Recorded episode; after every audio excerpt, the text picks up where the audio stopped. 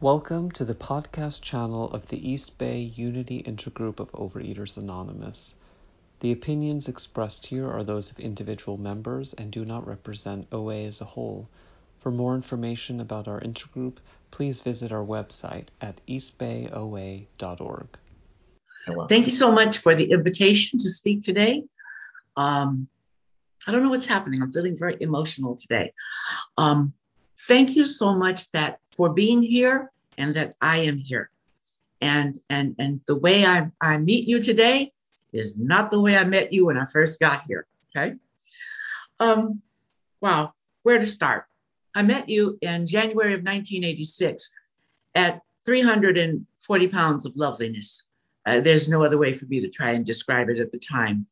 Uh, when I walked in and I met you, I met you uh, totally consumed by the compulsion um, today I call it the addiction, but it's the same thing. Totally consumed by the compulsion to eat. It was called food sugar, food sugar, wash, rinse, repeat, food sugar. Everything that I did and could think about was food. If I had a thought, it went immediately to action. So, and, and, and that was how I met you. Oh, by the way, I brought with myself a little baggage um, aside from the 340 pounds of loveliness, I brought with myself the baggage that I, when I met you, I was definitely a liar, a cheat, a sneak, and a thief. And that defined my food thoughts. And later in reflection, I knew that defined not 100% of my character flaws, but close. Okay, just close. So that was that was kind of how I rolled in. Um, to my first meeting in January of 1986. I, I, don't want to waste a lot of my 20 minutes talking about what it was like. What it was like, uh, well, uh, other than the fact that I, I ate nonstop because I couldn't stop and I had to. And to me, that always separates the the me from someone who, uh, gee, during COVID, I put on 12 extra pounds. Th- that happens. But for me, it was I had to. Um, the compulsion was so strong, I could not not. It had to happen. I had to eat it that way. And and and when I say that I was a sneak and a cheat and a thief, well, yes, I definitely stole. But my food, I would sneak and eat. So when you looked at me, God forbid, you would not know that I was 340 pounds. In my family at night, I did not eat in front of them so that they, how could I have ever gotten that large, we might ask, when I didn't eat all that much? Because I would sneak, you know, and and and hide. Oh my goodness, I ate to escape. I, I hid out in the dark in the movies where I could just absorb the screen and eat myself into oblivion and walk out and go home and talk about how hungry I was because a meal had to be prepared. Okay. So that was how that was how I met you. And for the very first time, when I walked into my meeting in January of 1986, it was the very first time I heard the steps spoken. I did not have a clue. I had just eaten and behaved my way up to where I was when I walked into that meeting. A friend that I worked with had experienced the meeting the week before. So she was a week ahead of me and she sent me the little piece of literature and she called me on the phone. Remember, I said it was January. So we were already buying out all the chocolate Santas at the grocery store. I already knew that. 100% addicted to sugar. Sugar makes me crazy. Okay. And um, she, she said, you know, there's a meeting and it's not that far from where you live. And I thought, okay, I'm going to try it. I'll try. I'll go. I'll try because it's January. Everybody does something in January. Even I had thoughts in January. And so I, I, I went there. And um, these three things, the three steps, just as they were read, was the very first time in my life ever I heard them. Now I knew that there was AA, and that was it. I knew there was a thing called Alcoholics Anonymous, and I never gave those two words another thought ever. I'm not an alcoholic, didn't really care. But you know, it was funny. I'm in that meeting and they read the, the, the, the steps, and I'm thinking, we admit it, we are powerless over food, and my life has been unman- my life was very manageable. Thank you very much. I just had a little weight problem. You know, I was just a little bit overweight. My my life, I did not want to change my life. I was I had a home. I was married. I had three kids. Why a job? I was. Why would I want to change my? Okay, never mind. They're selling a book. We're going to read tonight. The book was the AA's 12 and 12. This was before Overeaters Anonymous had a 12 and 12 second edition or first edition, or even the very first one that came out, which was just 12. Um, we didn't have any of that. And um, um, so I bought that AA's 12 and 12. I still have it today, where I've gone through and scratched out alcoholic and wrote food and all that stuff. And I still have that same book. And I thought, okay, I'm going to buy this book. I'm going to go home. I'm going to read the secret of you guys because there's got to be a secret. That's why somebody wrote the book, right? And I'm done. I'm going to be I'm going to be finished. But in the meantime, I'm sitting here. And then the step two came to believe that a power greater than ourselves could restore us to sanity. Of course, there's a power greater than me. I'm fat. I'm not crazy. I understand how the universe works. Okay, I can sit around. I can listen to you guys talk about that. And then that Oh, and I didn't know I needed to be restored to sanity because I didn't know I was insane. Why would I need to be restored to sanity? I might ask. But the secret was going to be in that book that I bought that night. And we're going to make a decision to turn our will and our lives over to the care of God as we understood it. This is going to sound really crazy coming from me because I did believe in God. I mean, after all, I come from a Catholic family. I'm a good person other than I might require a teeny bit of course correction in my life, I really, okay, fine. You're reading it. I'm here. It's my first time. I buy the book to teach you a lesson that I know how to read. That's a good lesson. I'm gonna take this book. I'm gonna go home. I'm gonna I'm gonna read it for the plot. I'm gonna find the secret that you guys know, and I'm done. Thank you. Remember, I said I was a liar, a cheat, a sneak, and a thief. I was a very good liar. Aside from that, my food. Of course, I'm eating very little. Yeah, right. But the next week, when my friend called me to ask me to come to the meeting the second time, and she said, I mean, when she we're on the phone, and I, I, I kid you not, as good a liar as I could be and storyteller, I couldn't come up with one good lie to tell her why I couldn't go back to the meeting. I couldn't come up with one if my life depended on it. And I said, yes, I'll go. So in my in my loveliness, wearing my moo top, all of my clothes were food stained, by the way and I refused to wear food stained clothes today, but all of my clothes were food stained. I went to that second meeting. And it was also at that first meeting that I introduced myself for the first time ever. So there were a lot of firsts happening for me as Lonnie, and I was a compulsive overeater because you guys said it. And when you said it, my brain just lit up. I, there's a name. There's a name for what I do. I, I didn't just make this up. I'm not the only one. I am not alone. So I did come away with something that night, but nothing that I really said, wow, the pull was strong enough to bring me back for the second night until she called me and asked me, and I couldn't think of a good enough lie. And she knew me well enough to, to have known if I was really lying. So I go the second night. And the second night, I'm reading that book again because I'd read, already read the book that week and did not find the secret. And now I'm a little intrigued. I'm intrigued enough to figure mm, well, may, maybe I will come. Maybe I will come on Tuesday night. I met a person there that ended up being part of my family until she passed away. She was my first sponsor, and she did exactly what what was the best thing for me to hear at the time. She said to me the most wonderful words I'd ever heard and never heard again. And she said, Whatever it is that you're eating, don't worry about it. Just come to the meeting. Don't worry about what you're eating. And I thought, you know what? At the time I was 43.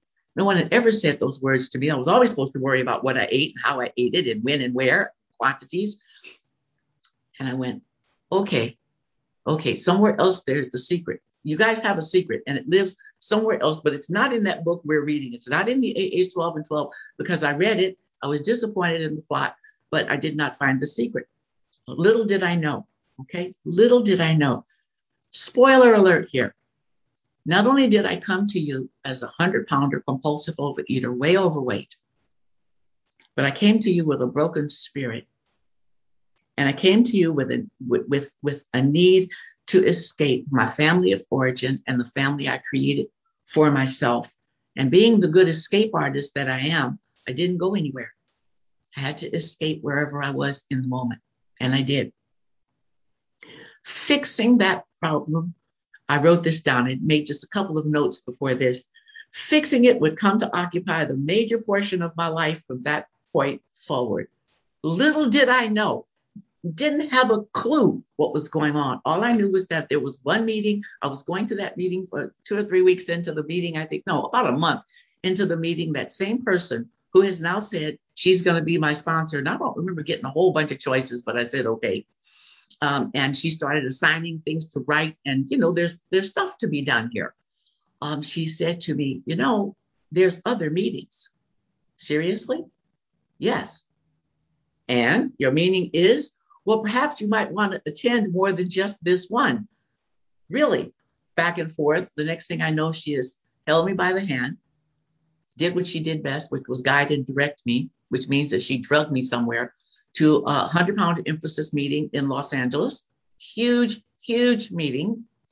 And this was my first experience outside of that tiny group that I joined, that first, the one I'd been going to where I bought that book. And this meeting, probably in attendance that night, might have been 65 to 70 people. Big meeting, raucous, rowdy, um, people just making a lot of noise. And and I I put myself way in the back of the room, deeply in, into the room. And when I really wanted to leave, I wanted to leave because my skin crawled. I realized that in order for me to leave, I was going to have to get up and weave my way through all the little chairs, tables and chairs. It was a cafeteria, and I called them armed camps. Four, four, four, four, five, four. People sitting around these tables and chairs. I was going to have to weave my way through these people to get out. I was going to draw attention to myself. Oh my goodness, maybe I should just sit down and wait. And so I stayed and I waited. One of the best things that ever happened to me because by the time I left that meeting, I sat back and I thought, I'm just like these people. I am these rowdy, raucous people. I'm just like them. And I never left that meeting. It is my home meeting today, 35 and a half years later on Thursday night. You can still find me on Zoom because we can't get together in person. But you know, my first impressions of OA and my first, it was, um, it was kind of astounding. So, my weight problem, hmm, she still said, well, by that time, I, I found she found me a food sponsor, and I started to uh, commit what I was going to eat. And in those days, I got to tell you the truth here. Okay, the meals were really really big, and she said, "Don't worry about it again." Overeaters Anonymous did not teach me how to eat, and I've had other people and newcomers call me and they ask, "Overeaters Anonymous did not teach me how to eat." Overeaters Anonymous taught me how to stop. The lesson that I heard from people in my meetings went like this. My meals begin and they end. I get three, I get three meals a day, nothing in between. And for a long time, that was how I defined my abstinence. I, had a, I didn't have a real food plan at the time. I had an abstinence, which meant I started, breakfast started, breakfast stopped. Lunch started, lunch stopped. Same thing. Dinner started, dinner stopped. And once the stop happened, that was it. You know, if you don't die tonight, you get up tomorrow morning, you get it all over again. And I got that part. And it was a long time before I could actually adopt a real food plan. And I have to tell you, and if there's newcomers on this meeting, I will say this to the newcomers as it was said to me, um, and as I see played out over and over again. The food will change. It will probably change. If you start out with a food plan, you might read about something else. That will sound like a good plan. All right. And so you might do that plan, or you might go here, you might go there. The abstinence from compulsively overeating, and for me, eating sugar. For me, sugar was poison. Um, that stopped. Even though my meals were really large, they really were. Um, but the sh- the sugar stopped. It stopped, and I remember at the time thinking, still in in, in a different kind of moo because I was big on moo people. Um, you know, I'm wearing my moo to work, but they're made out of different fabrics, so they don't have a big hibiscus on my butt or anything like that. And and that's that's that's what I wore. That was what I could fit, and that's what I wore. But the interesting thing was my meals, uh, there was no, no more sugar, and I didn't crave. And for a long time, I didn't crave. And how could that possibly happen when I had to have that food? In order for me to work my day, to work a job at which I was frightfully unhappy. Yes, I did contribute to that unhappiness, and there was work to be done, and other speakers will talk about that kind of work.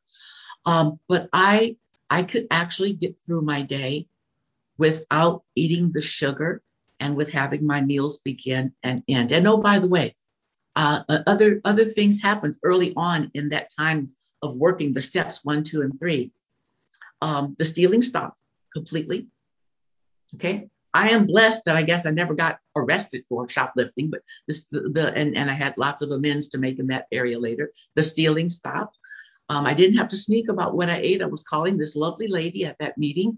She was much older than me at the time. I say that now I'm 78 and I was 43. She was probably 78 to my 43 at that time but I called her my food. I stopped cheating. I wasn't looking to uh, scam the system or to get by. And I stopped telling lies. And sometimes I'd have to back up and wait, wait a minute, wait a minute. Was that really the truth or not? Okay, it doesn't. The thing was, what was happening was, as a result of those steps, the changes were happening in my life that I could actually see. And there were other changes happening that I kind of couldn't see so well. But when I came to Overeaters Anonymous, uh, um, aside from what I've already described, I was rode hard, beat down, and put away wet.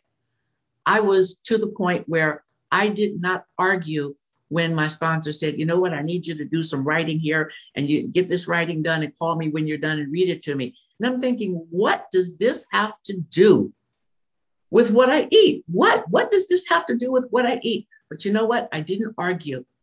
Remember, I said I also came to you with a broken spirit. And as a result of staying, as a result, and as a result of those first three steps, as, as I was doing them at the time, my spirit got repaired. My energy level went sky high. The essence of my personality, the me of who I am, not just snappy answers to stupid questions, because I'm really snarky and, and under any engagement, if it was verbal, I was going to win. Trust me, I was going to win, even if I had to gain 10 more pounds as a result of the winning, I was going to do that. All of that stuff started to change but I, I could not really see it in the middle of, of a change. I can't always see what's changing. And it's later in, in retrospect, but oh, I haven't done that in a while, or I haven't taken that bad action in a while, or wow, I let somebody have the last word when I knew I could have the last word and I knew it would have been sharp and just spot on because I didn't miss. I have great rhythm. I can let somebody else have the last word and be all right with it and it did not fit my plate. And and today, if I even think about wanting to have the last word sometimes, and I'm having a conversation with someone, so I got to admit that because it's a it's a it's a behavior. You know, it's a behavior that I also no longer have to participate in. Um, where am I with the timer? Okay, I'm just going to keep going. I'm sorry, you're you've been uh, 17 minutes, so you have about uh, seven more left. Oh, okay. Thank you, thank you, Emily. I just needed to ask. Um, so so where was I? Uh, in in in those first three steps, which was early on in my program, a lot happened. And one of the great things that happened was I met a group of people as a result of that first concert, the most social person on the planet uh, but when she took me to the 100 pounder meeting and I met a group of people and I started a social, I became part of a social group to which I had not been part of. I was the isolator. You know, I, well, Saturdays and Sundays, I want to go hide out in the movies in the dark and, and eat my way to oblivion and go home and cook the dinner. Okay. But I started to socialize. But this is what the socialize looked like. Those people were giving service. They were giving service at marathons and and and workshops and going to other meetings. And there were lots of dances that went on between the Los Angeles intergroup and the Valley intergroup at the time. And they went to all, of and you know, I started to go with them. I started to go with. And consequently, um, my world expanded, but not how I thought it would. Not at the family house where the kids are growing up and, and they've got their own social lives. I am not the center of their social world anymore. It was social on a different plane. And often I would say things like, I don't want to do that. I don't want to do that was one of my favorite things. All right. My sponsor is on this call and she um, she put an elbow in my ribs by giving some service one time for a Region 2 convention. I can remember saying, but I don't want to do that. I, I don't want to do that. And in the meantime, she's talking about how we're going to make this work. She's not listening. And you know what? I gave that service did exactly what I was told to do, had a great time, earned a lot of money. But the first thing out of my mouth was, I don't want to do that. I the, the same tactic. I think those sponsors get it. My first sponsor would do the same thing. You can give service here, Lime. You can do that. You can be the coffee. Per- I don't want to be the coffee. Why should I be the coffee person? I don't, I don't care if they get coffee. You can be the coffee person. The next thing I know, you can be the secretary. Oh dear God, that was in the day when the secretary did the seg ran the meeting and booked the speakers. I don't want to do. I find myself doing that. You've got five minutes, Lonnie. Thank you. You can write an inventory and have that inventory completely written uh, by the end of your first year. And she nagged about it. Remember, I said she was a nag? She nagged about it. Uh, work on that inventory 15 minutes a day. Work on that inventory. I'd come in from work, I'd be tired. Oh, and she expected more. You expect me to go to more meetings. You know, all of a sudden, my life changed. I'm going to come back to that statement that says, I came to you with a broken spirit not only a compulsive overeater, 100 pounder who ate because I could not live any better and do it any better, but I came to you because there were other things that were broken. And I'm, I'm, I feel good today to say today that they aren't. So with that, I'm going to wrap up and come to my today. that time when I was when I was working right before I was working the steps because I started working the steps almost right after I came in. Um, my Saturday morning would have been up really early out of the house and figuring out what movie theater was open really early so I could go in and practice in the dark in the safe, you know, with my tubs of, of food that I would bring. My Saturdays today look a whole lot different. My Saturday starts out when I get up with with uh, Thanksgiving. I accept and I receive the gift of abstinence from compulsively overeating, from the sugar poison, and from bad food behaviors. And I name it just the way I named it just now. And then I move into my routine. I have a routine go here, do this, do that, read this, you know, before I take my morning calls, if it's especially a morning uh, laden with morning calls. My day looks a whole lot different. My today was my, uh, this is my second OA meeting. My first OA meeting, I participated, gave a little service, uh, finished that up and got my exercise done. I do a daily exercise routine. I told my sponsor I will only do it on the days that I eat. I've been doing it every day now for almost a total year and I have not yet had a day when I've skipped eating. So obviously, I'm going to do the exercise. It might appear to be little old lady exercise, but it's all mine. And I will be on here. And when I'm done, there will be other things to do. And the blessing of today for me, and I really want to share this particularly. The blessing on my day for me is that I am not, let me not say I don't think about food. I've had the lunch, so I'm not going to think about it. I'm going to get the dinner. I'm not going to die between lunch and dinner so far of starvation. But that the food thoughts are not where they used to be. I used to be thought action. I had the thought, the action. I don't care if I had to drive through two counties in Los Angeles to get what it was I needed. If I thought that food, I had to have it, period. Nothing got in between that. You know, my youngest child tried to step in between that one day, just between me and the local Chicken Delicious, where we were picking up dinner to get home. And she wanted to know if I could not eat the the biscuits in the car. Could I wait until we got home? And I just looked at her and with venom and no. And so I ate them in the car. And then when I went home, I ate them again. She tried to stop. She was the only one that could see it. She tried to stop it. So today, if I have food thoughts, I recognize food thought. If the food thought is really nuts, somebody's going to get a conversation about the food thoughts. Number two, I can have food thoughts. I just don't get to take food action. Mm, there's a thought. So if I have a thought, I don't have to take an action. And if I take an action, what is outlined for me is what kind of action I can take. The best is to call somebody. Tell me I am not going to eat Orange County. You're not going to eat Orange County. Okay, I accept that. All right, I'm good with that. And by the time I get off of that telephone call with somebody else, I'm laughing about something funny. And you know, it, it passes. It passes. That to me is part of the gift, of the blessing of the gift that I got this morning when I woke up. I also can recognize if I have food thoughts and I look at the clock because I'm a big clock person. I look at the clock. What do you mean I'm having food thoughts? I just had the breakfast, blah, blah, blah. Well, there's something else going on. One day I had the food thoughts really bad, and I'm sitting in here. I live alone. This used to be the fantasy that it is not, um, but I live alone, and I'm having big food thoughts. And you know what? It was it was way past the lunchtime, and I hadn't had the lunch. I was like, well, hungry. Oh, that's legit, Lon. I had to actually go, well, no wonder I'm having food thoughts. I haven't had lunch for God's sakes. I ate my lunch, it was fine. You know, is sometimes I just have to laugh at myself with it.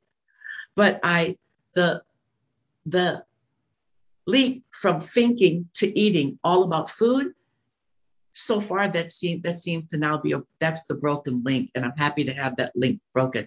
And it is only because of a gazillion meetings that i've sat in and that i i'm teachable but i, I, I thank you. I learned slowly so i'm really grateful to uh, to have spoken to you and to be here among you. I'm going to stay for the rest because i want to hear all the rest of the speakers. Thank you so much for inviting me to share